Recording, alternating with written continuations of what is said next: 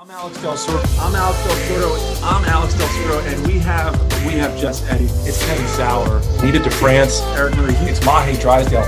It is Sir Matthew Pinsent. Thank you for being here.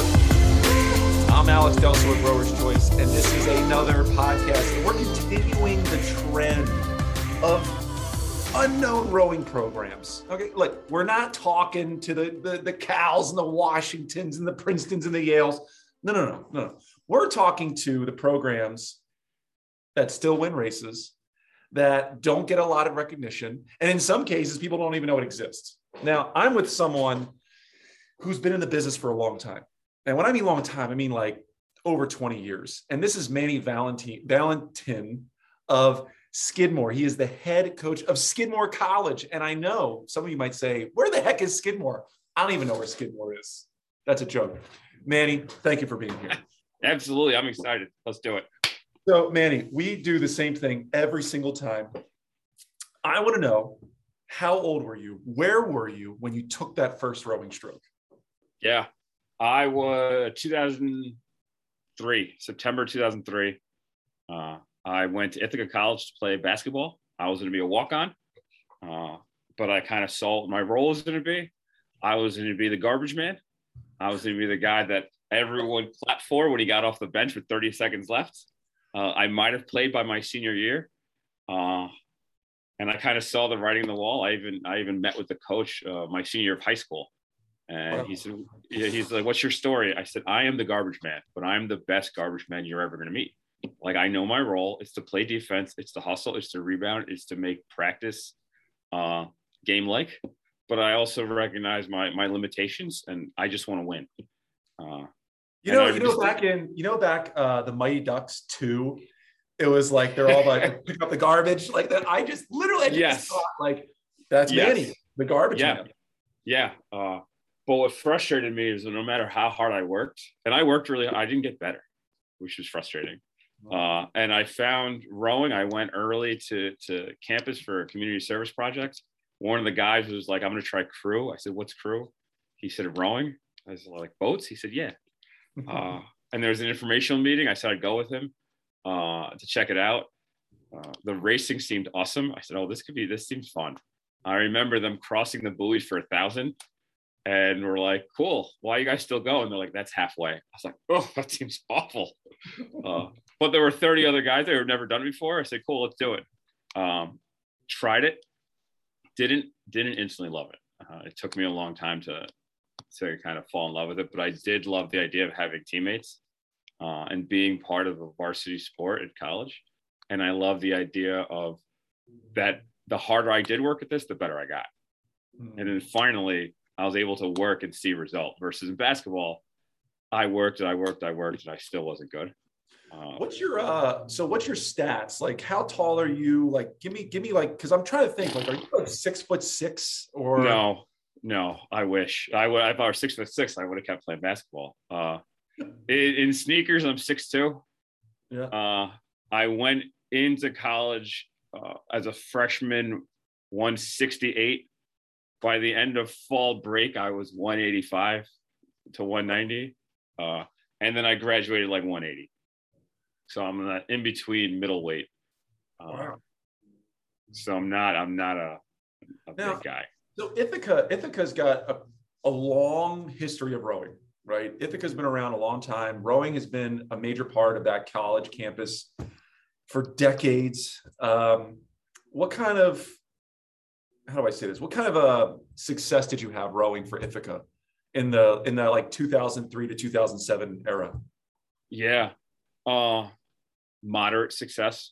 Uh, I would say and I think my teammates would agree, we were always fit and in shape, and we were ready for the early season races where we kind of found some some early season success. We were ready to roll a little higher, a little cleaner, a little earlier in the season. Uh, but then once the big guys figured it out, and once the big guys got in shape, they, they caught up to us by the end of the season. Uh, and, and, that is kind of where we had like a, a ceiling on our, on our skill and ability I feel like we hit our ceiling. We just our ceiling wasn't very high, uh, and my teammates would agree. But we we always put up a good fight. just when you're, I was the biggest guy in my boat. Uh, and there were, there was a couple guys who were a little uh, thicker, but not, not as, as tall. Uh, early on, you know, we, we were in shape. So we were able to row a 32, 33 when others weren't. But once, once the big guys figured it out, then we were in trouble. Who, who, um, like, who did you race in that era? Like, who are the teams that you consistently would compete against week yeah. after week? Uh, Hobart, RIT, U of R. Yeah, the whole, the whole New England. Lawrence. Yeah. That whole New England. Yeah. So yeah. you're you're going to find a lot of success in against those programs, right? Like Ithaca historically is a little bit better um, than those programs. But like, would you race Dad Vails? Would you go down for that race? Or? No, at the time it was ECACs. Oh yeah, now yeah, it's right. Uh, NIRCs uh, out in Worcester. So you, you you never really you, you don't really know rowing until some fall opportunity in 2003 um, you're clearly a rowing coach, right? So, like, yeah. what the heck happened in those four years at Ithaca that made you want to continue doing this? Uh, oof, yeah. Uh, just like my the start of my rowing career, the start of my coaching career was the same. Uh, I knew I wanted to get into sports psychology. I, I found a book, I loved it. Uh, and I was like, I wonder if I can go to grad school for this. Like, people have PhDs in this thing, clearly go to grad school. Uh, yeah. So I did a little research, and Ithaca had a grad school program. Uh, and then I had the opportunity to stay as the grad assistant. I was like, this is perfect. I can stick around for a year, get my master's, uh, coach, and, kind of figure out what I want to do next. Uh, so that's how I got into coaching was through my grad assistantship uh, and getting my master's in sports psych. And then uh, I was writing a thesis that took four years. So then I just kept coaching. Uh, and then throughout, I was trying to do a little everything as you as you get out of college i uh, do i want to go get my phd do i want to coach do i want to just consult uh, so i was doing a little bit of everything and in retrospect doing a lot of things okay. And, and then by my fifth year coaching i was like what if you just coached? What if you didn't try and get your phd what if you didn't try and start a consulting business? What if you just threw yourself into coaching and see how it goes? Uh, let me let me let me i want to direct something here. This is you said something very interesting. Um, first off i want to know your family's support. Did you have a lot of support from family saying you're like hey i'm going to get a master's. I'm not going to get really paid anything. And then by the way i got this four year thesis that i really want to finish. Like were they supportive of that decision? Uh yes. My mom's incredible and she told me uh, i remember the, the the phone call to my mom when i wanted to start rowing because I chose Ithaca to play basketball, and I turned down scholarships to go elsewhere that I couldn't play, uh, couldn't play basketball. Uh, and my my sister had called my mom and said, "You know, Manny, Manny's not playing basketball. What? He's uh he's rowing." She's like, "Rowing? She's like, you know, like boats." and I called my mom, and I told her, and it goes dead silent. And then she goes, "Sweetheart, are you happy?" I said, "I am." She goes, "All right, do it." Done. And I was like, dope. And that's it. Uh, and, moms, and moms been, just want they just want their men and and boys and girls to be happy. That's it. Yes. Moms, moms are the best damn support system um, ever. And it's funny, it's different. Like I my mother found me rowing. She's like, hey, stop playing football. You do rowing. And I'm like, rowing? Yes. What the hell is rowing? Like rowing's for weirdos, man. I don't want to touch that. Um, so the second thing that you said was at the time, you must have been 24, I think. Okay. My math is right. You're 24, 25. You're doing a lot of things okay. I think I think the trap that a lot of young coaches fall into, especially now, uh, young people, it's like they try to do so much and they're just okay.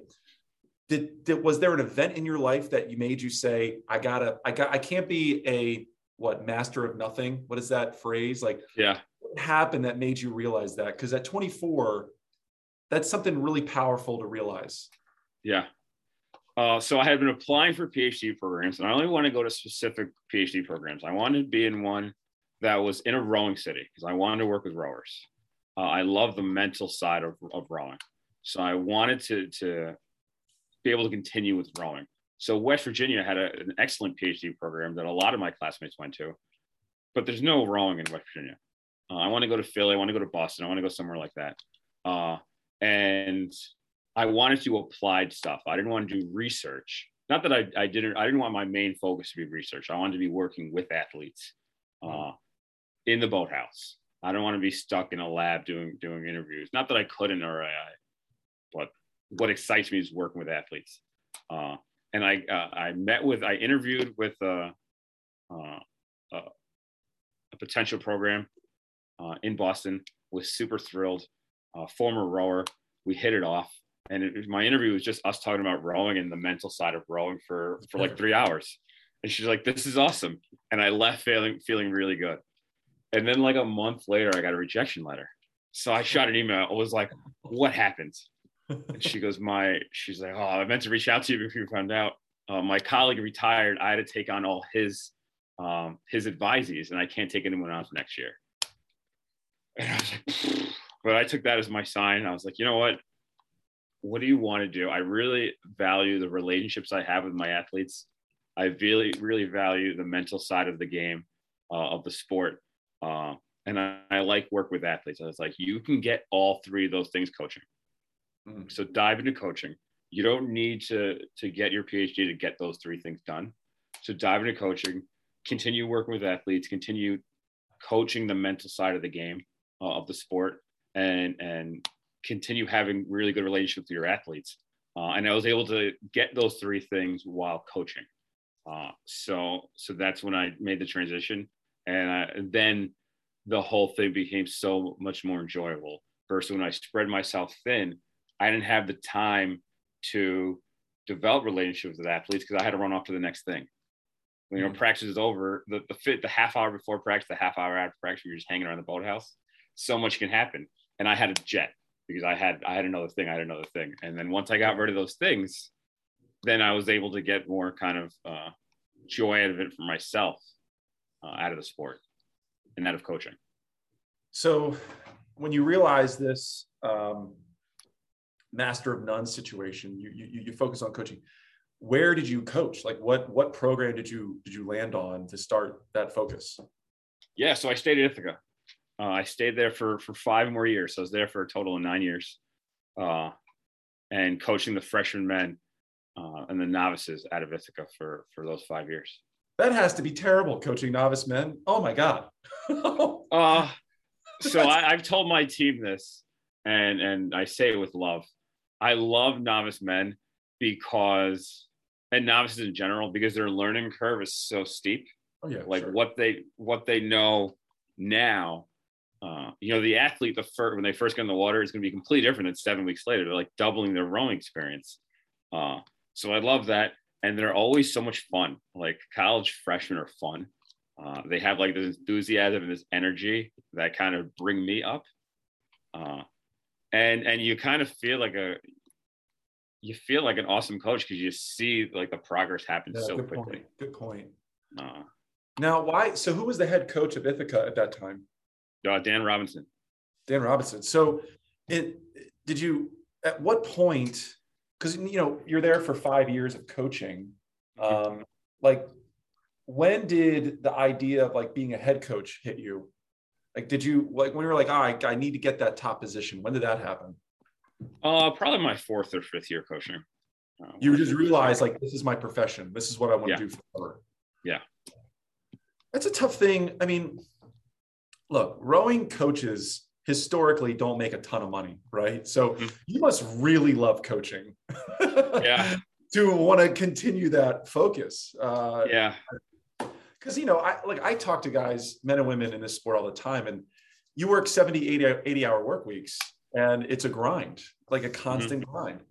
Yeah. So where do you go after Ithaca? What happens? Sure. I so I left Ithaca uh, knowing I'd been applying for jobs and not getting any bites, not getting any interviews, not getting any callbacks. So, all right. Uh, why do you think? Why do you think that is? Why do you think that is?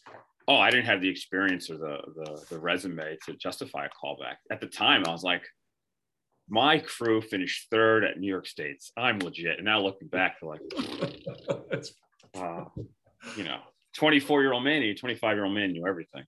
Uh, but I knew I wasn't getting any callbacks. Uh, so after my fourth year, I didn't get any callbacks. I said, "I'll stick around for one more year." And after my fifth year, uh, I was like, all right, it's time to time to make a move. Uh, applied to different places. Ended up in Marietta. I was in Marietta, Ohio, uh, uh, Marietta College for for a semester. Uh, and What then at the end, mm, 2012, fall of 2012. So who are you coaching with? Uh, Phil Schmel. Oh yeah, yeah. I I mean I went there for a year. Um, Okay. I I had yeah I went there for a year where ben, when Ben Carey was there. Um, Okay. that's a huge shock to the system when there's eight numbered streets and like ten lettered streets and the damn it. it's this big like it's this big the whole the whole Yeah. the whole place. Yeah. But it's one of the most beautiful campuses I've ever been to. Like they they Marietta really does it well. So okay, you're there for one semester. Um, now I'm actually so I'm okay. So some of the advice that I've been given when I wanted to take the coaching career was summer coaching is a big deal, right? Like go to clubs, try the U.S. national team circuit. Did you ever do that in those five years at Ithaca? No. So And were I you doing wish I off- had. Oh, what were you doing the off season then? Working, uh, saving enough money to, to hold me through the, the, the Yeah. school year, Yeah, Uh, writing a thesis that I was putting off during the school year, uh, transcribing interviews for, for the thesis, getting that done. Yeah. Okay. Uh, and I wish I had been doing more coaching. I wish I had had stepped out of my comfort circle earlier. And that's the advice I kind of give all the younger coaches to kind of find a network that you're not in and try and get in. Uh, the earlier, the better. Uh, but finishing that thesis, uh, the transcribing interviews, uh, the listener recordings, and and typing those out took took a lot of time. Yeah. Well, I think, but I, I think also um, to point out is when you're when you're a coach in college and you're there for nine, ten months, it is a you need a break, just like any teacher. Like you really do need a time to like just shed that weight. Um, Yeah. it's a lot. It's a lot. All right, so then you you do Marietta. Where's your path headed next? Uh, I knew I wanted to come back to the East Coast. I, I, I didn't like being so far from my family. I wanted to be in a, a place a, a little bigger. Uh, so I, I actually interviewed at Syracuse with Justin Moore. Oh Uh, he had a, he had a uh, a third coach position. It was just for the spring. I said, great. A bunch of my teammates lived in Syracuse, uh, and I was coming east for the Jim Joy conference. So I met Justin at a, at a conference and wow. interviewed there in person. We had lunch and went great. Uh, I said, cool. I'm going to Syracuse. This is amazing. Uh, I said, who else am able to, to move on a dime, have housing secure and be ready to go? So I thought I was all set. He called me like a month later and Yep. said, good news, bad news. I said, all right, what's the good news? He goes, you made the top three. I said, fantastic. What's Top the bad three. news? He goes, he goes, you didn't get the job. I said, come on. Uh, and the, the guy they it was totally fine. He had been there before. When it's only a temp position, you know, the administrative stuff, the learning curve, you don't have a lot of time. I fully agree with his his, his kind of uh, his decision. But he goes, uh, SRA is looking for a coach. I said, I saw that job. It's for like middle school. That uh, I coach, I coach freshman freshman men. I want to coach college. He goes, go to SRA. He goes, you're to learn a ton, ton. You're to expand your network. Go to SRA. Uh, I called uh, another coach who's a, a highly respected coach. I was like, "What do you think about this?" He goes, uh, "Middle school, that's tough." He's like, "Who you work with?" Said, "Eric Catalano." He goes, "Take the job." oh, that's a good. Okay. uh, I said, "So these two D1 coaches say take the job. You, you shut up and you, you take the job." So I interviewed, took the job, and moved out here. February, moved to Saratoga, February 2013. Uh, and that is how I ended up in Saratoga Springs. I was coaching at Bishop O'Connell in 2011, 12, and 13. And Okay. Saratoga hosted SRA Nationals. And I forget which year that was. I want to say 2013, 2012, 2012. Before I got here. Before you got there. Yeah, for Yeah. sure. What a, what a, okay. I'm really interested about this whole D1 coaches telling you to go down, down. Now, hindsight, you made the right decision, clearly, Yes. right? Like you made the right decision.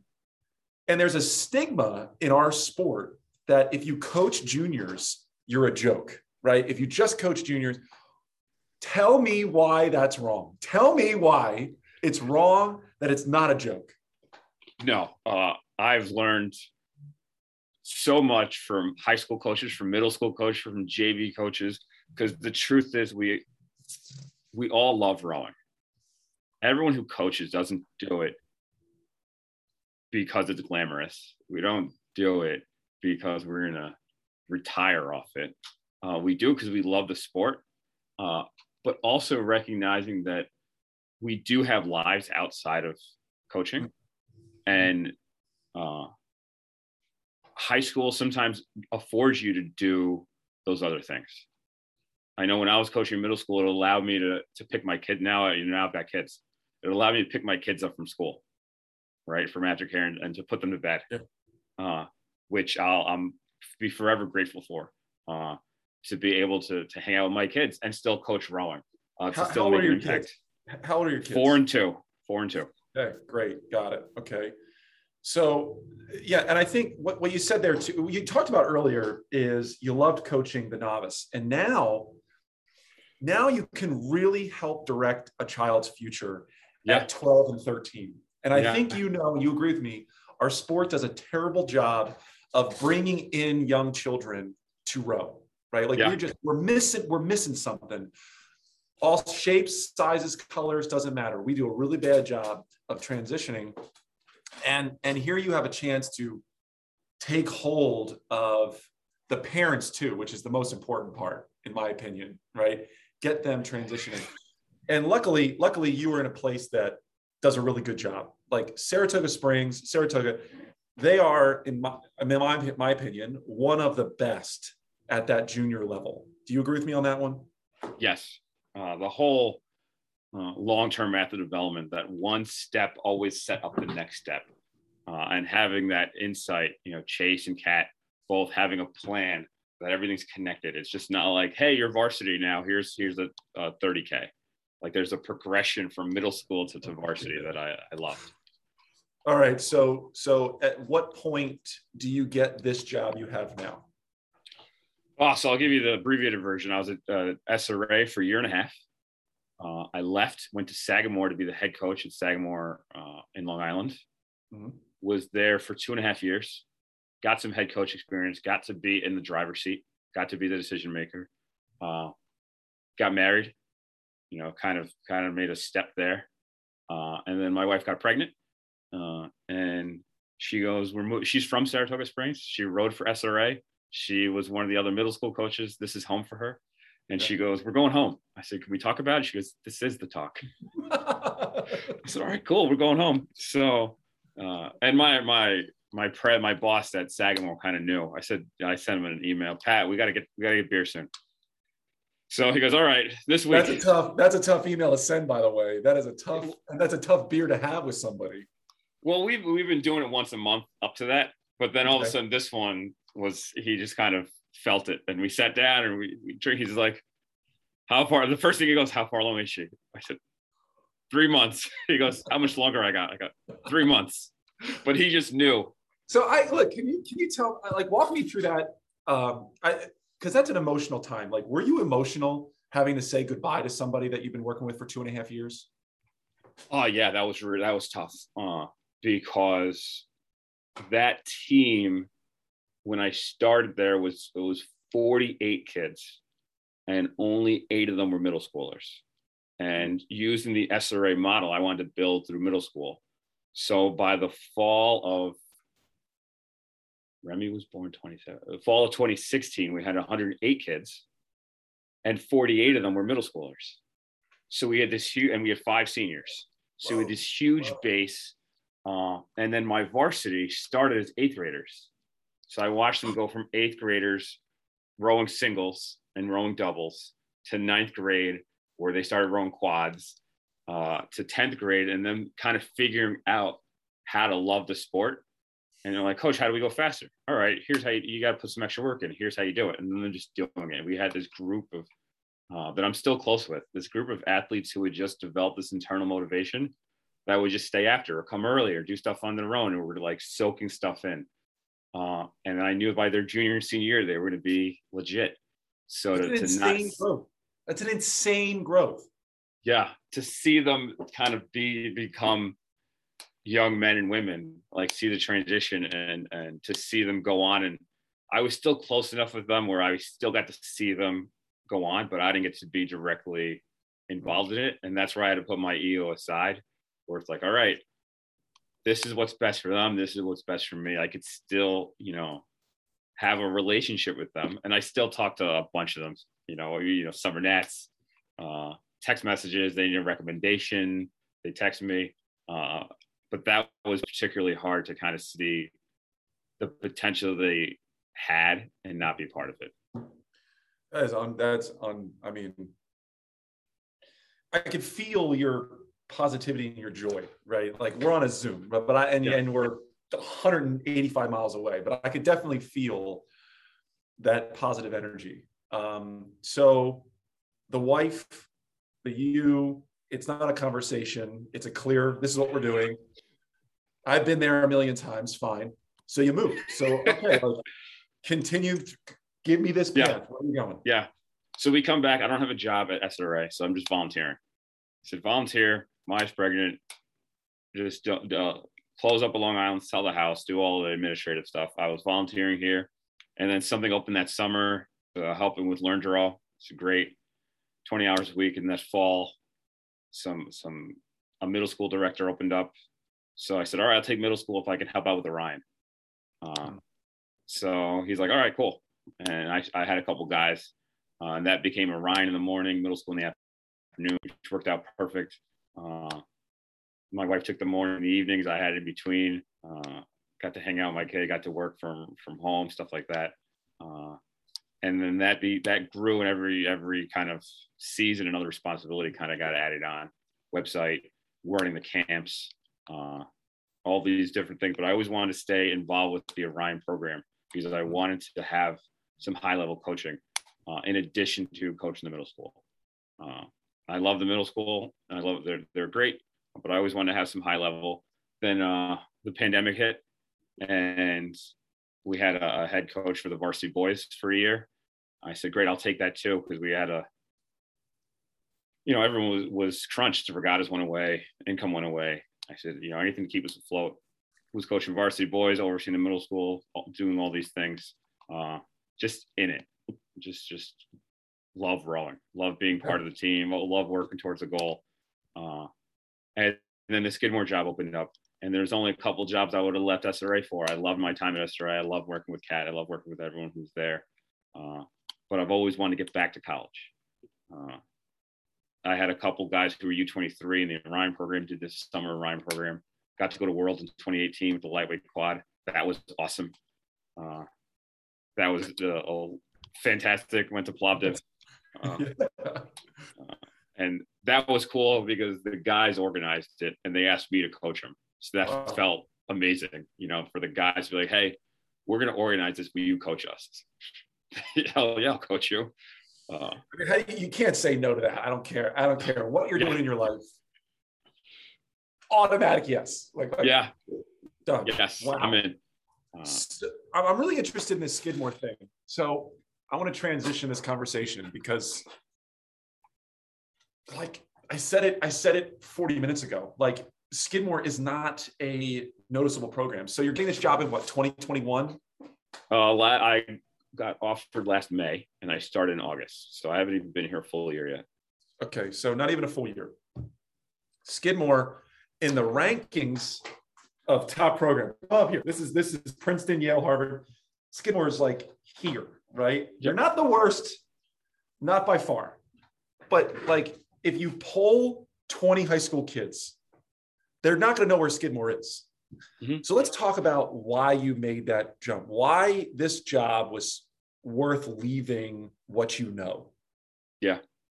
Tell me. So when I left it, when I left Ithaca, the goal was always to get back to college rowing. Uh, but then life happens, and things more important than your individual goals kind of take place. Wife, yeah. kids, and uh, I've always said wrong will be one B. Even in my interview for Skidmore, wrong will be one B. My family's always been one A. Uh, so it's like, all right, how do I? So everything I did up until the Skidmore job was to set me up for a college job. When when the, the unique opportunity came along that I could coach college and still prioritize my family, I, I would take it. Uh, so living in Saratoga, Skidmore, I've always kind of had an eye on, on Skidmore. So I'm sorry to interrupt. Let me interrupt. So from from that time, Justin Moore, and they all said, "Hey, go down to high school." You knew then. You're like, whatever it takes, I'm going to get there. But you're you. It was a patience thing. You're like, yes, I'm just going to get there. Manny, how did you know you were going to take that job? Like you spent a lot of time being patient in your high school career, coaching. Why Sagamore? Like why? Excuse me. Why Sidmore? Skidmore? Like why that college job? Yeah, it was the interview process was was unique in the sense that every job I had applied to before then, I was kind of hoping to get that job. And this mm. is the first one where I was like, I'm interviewing them. I like my job. I was the head coach at, at, at SRA. I had a good job. I ran camps. Uh, I had a great support system. Uh, if this isn't a good move, I just say no. Uh, where I was able to interview them as much as they interviewed me. And I always thought of it by the end of the interview, it was clear. I was using the analogy. I was like on a uh, Netflix cooking show, except there was no catch. Like I had all the tools I needed to yeah. to to be successful. I just had to work. I just had to cook. Uh, it wasn't like, hey, make a make a cake. There's no flour. Good luck. Or or you know, here's a rowing team. There's no water. Good luck. Everything we needed was in place. We just needed to to grind. so uh, I asked this before. I asked when you made the transition to coach, you, I said, did you get family support? What kind of family support now? Children, wife, what was that support like? Uh, it's, it's unreal. Uh, you know, to a lot of communication, a big emphasis on communication because uh, the schedule is always changing. Uh, you know, it's not like a nine to five. What it is in September is what it is in October. Is you know the, the fall season is different than the winter and then the winter is different than winter training. Winter training is different than on the water. Uh, then summer is completely different, you know. So uh, a lot of communication and making it work. And and Maya is in grad school, so reciprocating that and making sure that she has time to to study for her yeah. tests, for her priorities, uh, but just kind of having each other's back constantly. Uh, and it helps that she's a rower. She she gets the importance of, of race day she gets the she gets the, the work that needs to be put in to be successful. Uh, and we we make it work sunday nights we call week at a glance and we sit down and we look at the upcoming week. And we're like all right what do you have on your thing that can't move? What do i have that can't move? What are the things that can move that are important? And we put the, the week together who's getting who's dropped the kids off who's picking things up? And then we type it up we put it on on the wall on the door so when you walk out and you know where you're supposed to be, when you're supposed to be there, who you're responsible for, what you're responsible for, and that gets us to the week. And then next Sunday we sit and we do it again. Uh, you said to me earlier, I don't think we recorded it. You said I can put my ego in a box. Yeah. Here you are, week in a glance with your wife, pointing things out. Hats off to you, sir, because I, I would always be like, well, nothing can move for me. So, you know, we got to figure it out. I think I think you just cracked the code of a, of a successful marriage. Um, all right, let's let's let's get really into Skidmore. Tell me about the program. What kind of kids you got there? What what kind of success have you had your first six months of being there? Yeah, our team is awesome. Uh, I have three big things that I preach: be a good teammate, be there, and get better. And it sounds silly, like of course every team wants to do those things. But we've been on teams where you don't do those three things. When you take mm-hmm. those things for granted that they're just going to happen and then they don't. Uh, if we do those three things, we give ourselves a chance. We give ourselves an opportunity to be successful. And to the athlete's credit, uh, they bought in right away. So, like, we're doing these things. Uh, they've been there every day. They get better. Uh, we work really hard. They're excellent teammates. I had one athlete. Uh, we were doing, we do these uh, 16 minute pieces. Because we coach, I coach the men and the women. So if you do a 5K, one guy could be done in, in you know 16:30, and then someone could be done in 24. And mm-hmm. 16 minutes, everyone's done at the same time. So we we do this piece, and I was actually on COVID protocols. I was watching the piece on Zoom uh, from home so you, you kind of get an idea of what's going on. But the pieces get over, and one of the women stand up And she looks another one. She's like, I'm so proud of you. You crushed it today. And th- Oh, that wasn't like, like they forgot I was there. That wasn't like a do this for coach, right? Oh. She was just being a great teammate. Uh, to and she PR'd herself, but the first thing she does is credit her teammate. I was like, we're gonna do that was that moment. We're gonna do something, right? Because when you have when you have a athletes who will do anything for each other, you, you give yourself a chance. home right? run. You- you- Home run. you- yeah. Uh, you give yourself a puncher's chance. You don't got to connect on all of them. You just got to connect on one, right? Uh, so that that's cool. Uh, the athletes have just bought in, uh, and we're start we started off the season pretty pretty successful so far. We've had two races. Uh, the women uh, have uh, lost to one boat and beaten five. The men have lost to two and beaten three. Who, who, Uh, who did you race? What are these? Who? the- What are the, what races did you do so far? Yeah, so this past weekend we hosted Vassar, uh, St. John Fisher, and Middlebury. Uh, and, and Middlebury's quick. They, they get off the line and, and they didn't look back. Uh, and the and the, before that we went down to the Manhattan Invite. We were racing Manhattan, Iona, and Stockton. Uh, and to see a maturity out of a young group. So on our women's side, we've got uh, 16 athletes, two coxswains of that group, nine are freshmen.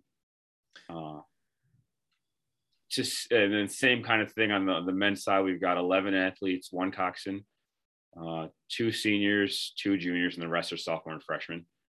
Uh, early on, we we we haven't emphasized starts yet. We're spending a ton of time on our base and to settle low and to chip away. And if someone races a 34, 35, you know, in, in late March and does it well, we tip our hats to them and say, what are you going to do?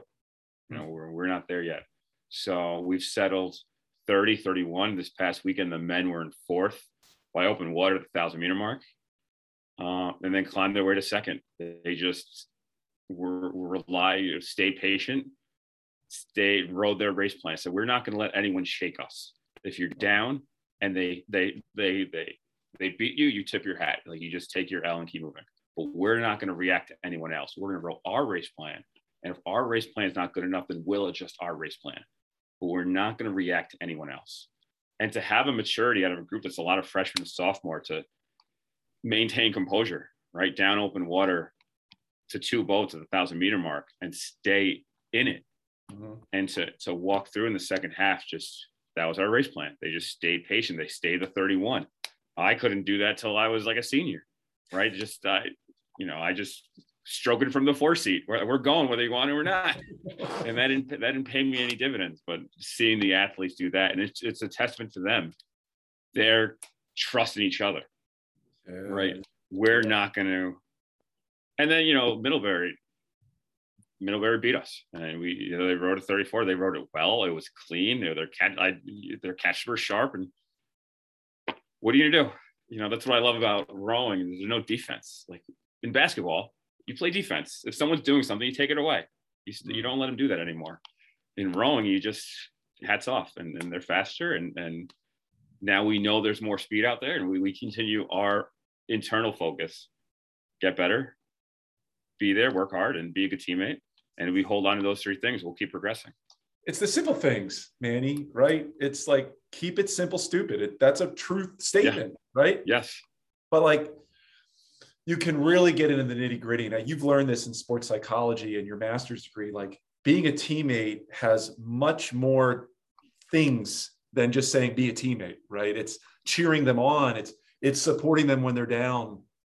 Being there is much more than just showing up. It's like being there, right? And I and you're yeah, like we're on the same page.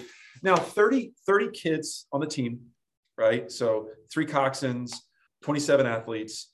Um, are you a varsity team? Like, how are you designated as a program? Yeah. Varsity, uh, supported by by athletics. Uh, on the men's side, we we have signed up for the the IRA league uh, for the Division Three national championship. We're you know paid our dues and, and filled out our form. I filled mine out a, a day late, but it's done. We're in and eligible uh, and kind of following all the rules. That's the that's the goal. Uh, and I've told this to my athletes, uh, so this is not something they're going to hear and be surprised by. Uh, do I think we're going to make it to national this year? No. But Mm. that's the goal in the sense the goal directs our actions, right? So if we had a, a lesser goal, we'd have lesser actions. I want to have a higher goal and have greater actions. And then where we land is where we land. But we're not going to sell ourselves short. We're going to have lofty goals and then rise to an expectation, uh, knowing that it's not, we're not late to the party uh, as, as a young team. We're getting a two year head start on their junior and senior year because how you win is with juniors and seniors. So all this race experience, all this, this, this competition, all this, everything they're doing now is, is, is a stepping stone that next year we're one year ahead of that. And the following year, we're two years ahead of that. Uh, and it's important that our goal dictate our actions and that we don't deviate on a day-to-day basis reading reacting to you know middlebury row 34 we have to row 34 we're, we're not ready to row 34 yet. We will be but it's it's april it's april 5th we're going to get there uh, when we need to get there. Well, I, you you you learned that at the high school level, right? Like you you learned that coaching young kids at 12 years old. I think a challenge you're going to run into is convincing the juniors you have now or the seniors you have now to work hard for the kids behind them. Like that's a really hard thing to do if you're not winning. Now, yes, you're winning, but you're not winning yet. That's that's going to be, I think, your biggest hurdle. Um, tell me in a few sentences. Let's pretend I go 625 and I'm 17 years old and I live in South Jersey. Why should I row for Skidmore? yeah Why should I go there? Tell me why.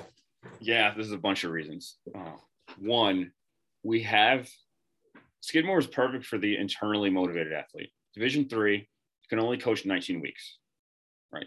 Uh, where I can actually work with the athletes. So we do 12 in the fall, we do, or excuse me, seven in the fall, 12 in the spring, right? Halloween to Valentine's Day, athletes are on their own? But we have everything in place to be successful. On campus erg room, varsity weight room, academic support. Uh, don't need to travel to boathouse in the winter. We can erg on campus, right? Uh, everything you would think with a varsity program, we we have our erg. We spend a lot of time upgrading our erg room. Our record board's there now, so everyone knows what kind of working towards. We got Like the that. TV and the speaker. We got uh, immediately bought two new brand new erg bikes because one of the things we found was our injured athletes had to go to another room to, to bike Yeah. which, which stinks. Not only you hurt, now you're hurt and you're isolated. Now they do it here. Uh, we have a, a boathouse that opened in 2018, brand new boathouse. Uh, our alumni support is fantastic. We were we wanted to buy some Hudsons. We were we were a couple dollars short. We sent an email out to our alumni and they covered it in three days. Uh, Three days. yeah, I got us eleven thousand in three days. Uh, you know, it's everything that you need to be successful is here, but you got to do it on your own. You got to be internally motivated to, to want to get together and work out in, in between Halloween and, and February. You can't, but there's no excuse. You have everything here. If you're internally motivated, you have everything that you can need. Uh, and one of the, the cool things I'm finding as I learn about my team is they're able to strike a balance between rowing, their academics, and having uh, a hobby. You know, a bunch of our athletes play music. Uh, and by next year, I think we'll have a full band. You know, they, they we got a guy who plays piano, we got a guy who plays the guitar, we got a guy coming in who plays like four instruments, we got a guy coming in who plays the drums. Uh, that they're able to do those things that they love as part of the Skidmore curriculum, right? As part of their courses, you can still take bring you still work on these things. Uh, you know, we have artists who are into photography, a lot of art. uh, You know, you're into photography. You think of art, you think of like one type of art, but Oh. we have we have athletes who are ballet dancers, uh, and that's how they found Rome. We've got athletes who who want to do uh, computer design, right? No, They're able to do these other things in a row. You, I, you know, I got to stop you. I, you. You got me like really thinking hard for a second. And I'm trying to articulate this, and this doesn't happen very often. So, you know, hats off to you. Um, you said hobby. I am now convinced that, and you got, I'm like, you could see that I'm like, I'm like piecing this together. The a major part of success in coaching rowing is allowing children to have a hobby. So many rowing coaches think rowing is a hobby. No, the fuck it isn't. Okay. It is not. It's a hobby when you're 36 and you're going to go row. It's not a hobby when it's your job at a college. That is a really, I really appreciate your understanding of time balance. That is fantastic. Allowing my, these kids to do that. My freshman coach did this for me, and I wish I had the YouTube video. He did it to us live in person. Uh, he gets this big jar and he takes a bunch of oranges, fills the jar. Is the jar full? We're like, yeah, Ward, the jar's full. Cool. Then he takes a bunch of gravel, puts it in. Uh, is the jar full? Like, yeah, Ward, it's full. And then he takes sand, he pours that in, fills it up. Is the jar full? We're like, yeah, now it's full. And then he takes water. He's like, if I dump the water, it'd be full, full. Like, all right, got it. So then he takes everything out. He puts the sand, the gravel back in, and tries to put the oranges in, but the oranges don't fit. Mm. Uh, and he's like, you, your oranges need to come first. Your family, your schoolwork, rowing needs to be an orange. He's like, you can do other things, but they can't be an orange. If you put other things first, it's gonna not leave space for an orange. Uh, and that that I was 18 when I saw that, and I still think about it all the time. Like your oranges have to come first and then your gravel, your sand, your other things. You could do other. I'm all for it, but and as a matter of fact, the truth is, Skidmore or rowing doesn't need to be an orange. But if you want it, if you want to be successful in rowing, it has to be an orange. You can't put gravel effort and expect orange results. Uh, so, so if, if you want to make the step and you want to do other things, that's totally fine. But at some point, you'll hit your orange capacity, and now something either needs to be downgraded to gravel, sand, water, or removed, or one of your oranges has to shrink. And that's the only way it happens. You can do, you can have four priorities family, school, rowing, and one other thing. But if you don't manage your time, you're cooked. Can you imagine if you had 30 kids on your team that put orange first and gravel second? You would you would win. It'll happen. It, it, it happens once in a generation. Yeah. So we're, we're, I've been thinking a ton about this, and it's not just do they put oranges first. It's are they allowed to figure out how to make everything an orange that they want to. I didn't figure out how to do it to my junior year, and I'm grateful for my coaches who had the patience with me to figure it out. Because, like we said, you win with with upperclassmen, so it's about teach your underclassmen how to be responsible and then working through their mistakes with them and then having their backs through the mistakes and still welcome them to the fold. You know, if, if you, you, get rid of a, uh, an athlete every time they make a mistake, there'll be no one left. Right. So it's about there are certain things that are uh, non-negotiable. Some some mistakes are non-negotiable, and there's some mistakes like, all right, you slept through morning practice. You feel bad? I do. It won't happen again. Right. It just is if you have the right athletes, those mistakes will correct themselves. And it's about having being allowed to grow into that. So it can be an internal motivation. If it's not an internal motivation like if i come down with fire and brimstone they'll never do it again but will they be internally motivated to fix it? No. Uh, and then you know all the athletes leave and i vent how frustrated i am because i swallow it. But the truth is that that's what it needs to the patience to develop and cultivate and know that these mistakes, we're going to learn from them and we're going to get better from them. And, and that's how we're going to build a team that trusts each other because we trust that not that we'll be flawless, but that we can rebound from mistakes. We've seen each other rebound from mistakes over the past three, four years. And now, all right, so and so made a mistake. Cool, we'll rebound. That's how we build kind of that trust, and that's how the athletes know how to how to manage. I don't think it's going to happen I don't think we're going to recruit athletes that just do that. I think the coaches need to develop that skill the same way we develop catches, roll up timing, finishes. It's the skill that we we want to develop. Manny, I had a great time. You got me. That's it. I, well, it's like you know, I, I, for I cleared my schedule for you. I'll talk rowing all day. we all could. I mean, Yeah. Louise, I would love to get it. I mean, listen, I think one of my things that I do want to talk about, um, we just don't have the time, is what can what can the decision makers in our sport do to cultivate a better flow of athletes from 12 and up? Like, how can we actually grow our sport from someone who's been there at all levels, right? I, I think I think the decision makers are so far Oof. removed from real world rowing, like they don't actually know what to do. Um, yeah, I would love to talk to, about that for the next four or five hours, but I mean, you know, actually, you know, I'll give you, I'll give you your, I'll give you your stage. I know that you had an event yesterday. Yeah. I'm going to give you a stage. Um, you're going to tell me right now, how do we get?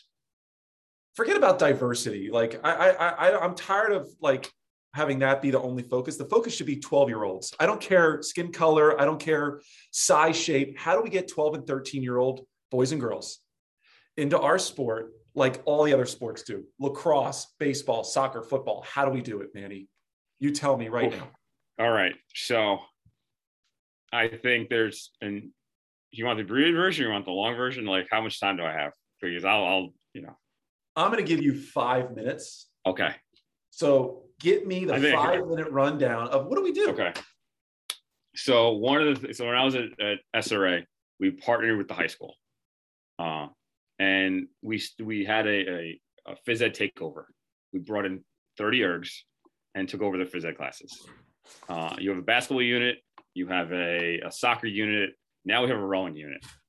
All right, we went in and middle school middle schoolers are awesome. They they they may not say they want to learn, but they may they don't want to learn through textbook and and they don't want to they want to learn through how they want to learn so we had tons of games tons of creativity and tons of just letting them figure it out one of the things i would do was just quiet demo i would just erg in silence said pay attention you're going to need this and just, Just you, silence just you, Yep. just you erging. just erging in silence for 30 seconds. I'd be like, all right, go do that. And then figure it out. And then one then after that, we would play what's called the AB game. Right. So A is correct, the perfect stroke. And then B, something is glaringly wrong. I'm, I'm, I'm, hold on. I'm writing this down. Hold on. Okay. You say A B game. Yep. I got a video of it, so I'll send it to you. I got Please do. it's- it's- Please do. uh, A A is correct. B is glaringly wrong. Right, shooting the tail, breaking the arms, uh, all the general novice mistakes. Right. I say A, I, I tell them A is right, B is wrong. I'm not going to tell you what's what's wrong with it. Right. You got to figure it out. And then we start doing it. Here's A, here's B, here's A, here's B, and they start whispering. Always doing this, always doing that. Go show me A, break, and they go off. But allowing rowing is, is naturally not a creative sport right? It's, it's you all have to do the same thing together. But there are instances where you can inject creativity, right, to get the way you want to where you want to go.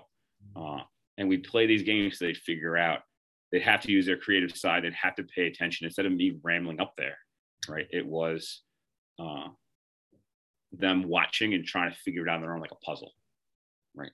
And by the end, they all they all got the same results. You know, you can do arms, body, legs, legs, body, arms. You can do the AB game it's a you know 40 minutes later it's the same crude stroke except one they had a ton of fun the other one they had a coach talking at them right so the fun the energy that comes along with it middle schoolers want to be in your fun stuff. They want to be in your energy. They want high fives and fist pounds. They want to be told they're awesome right? Hey you you're the man. We walk away and that kid will that kid will do anything. Hey you you're pretty good at this. Have you done this before? Right? No you're natural right? People want to feel good about themselves. People want to go to a sport where they feel like they feel like they're bad at it, right? Who's it? Plus, it's too expensive, right? You don't want to pay all this money to be bad at something, right? So, so people want to feel like they're they're they're improving. People want to feel like they're getting better. So there was the middle school thing. Uh, we did our learn to row. Uh, again, same energy, quiet demonstrations.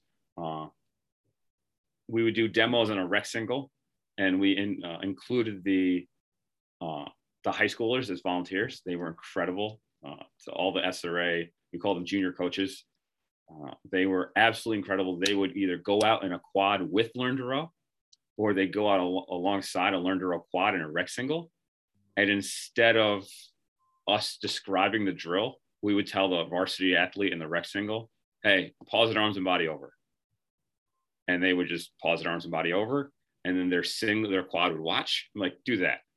And then they'd pause at arms and body over. And if they didn't get it, I ah, watch it again. What are you doing differently? Oh, when I'm pausing, my hands are behind my knees and his hands are after his knees. Cool, do that. Right. Trying to inject as much creativity as we could.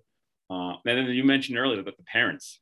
One of the things we did at SRA is we rented a charter boat and we at the end of the the it was a two week learn row at the end of the two week learn row we would uh, bring our parents on the water for head of the goldfish that head of the fish head of the goldfish and we do these three minute pieces you know two minute pieces and all the parents got to watch from the water uh, which was absolutely fantastic uh, uh and we put every we put a junior coach in every quad and the junior coach is told you're not here to win you're here to keep it interesting. Don't let you know you're 6'3 190 pounds you you can win the learn to row race.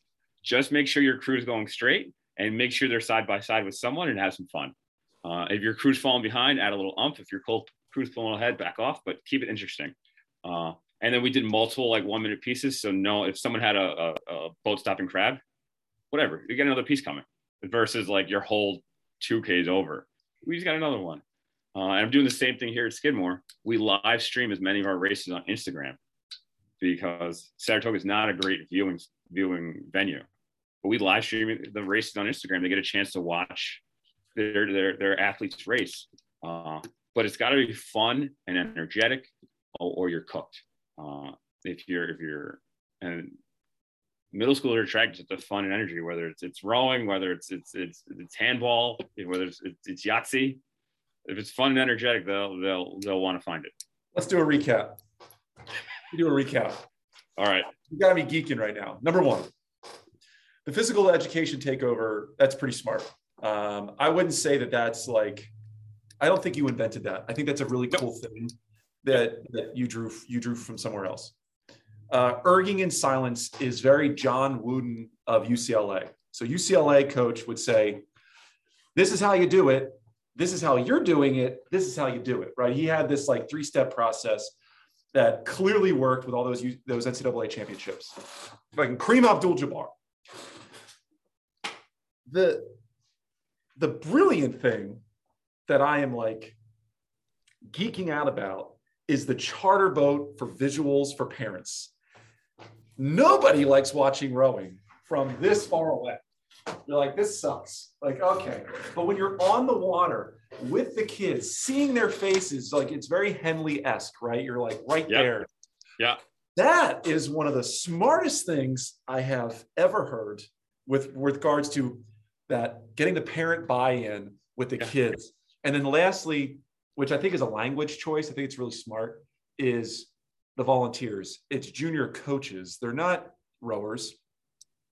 When a rower feels like a coach, and you know this from your time when you transitioned to being a coach, um, uh, when you were a grad assistant, a grad assistant, right? You're a coach, not a rower. You treat the stroke differently, right? And then when those kids coach the stroke, they become better a year later because that's how coaching works. Manny, and then I don't know how many of them became actual coaches when they, you know, they graduate high school, they go to college, they come back. We need summer yeah, staff. It's they've been doing it for three years. Yeah, it's like it's like you're you're building you're building a really strong base yeah. for for future rowing. Manny, you cracked the code. Maybe you did. Maybe you did. I think you cracked the uh, code, man. we'll see. I'll let you know in three years. yeah, you will. Uh, Manny, this is fantastic. Thank you for this yeah, thank you. hour long podcast. This is one of the longest ones we've had in a while. Um, and anyone tuning in either via YouTube, uh, you can see our faces, or if you're on the podcast channels, we will put a link in there to get a hold of Manny at Skidmore. We want to see more athletes get to Skidmore.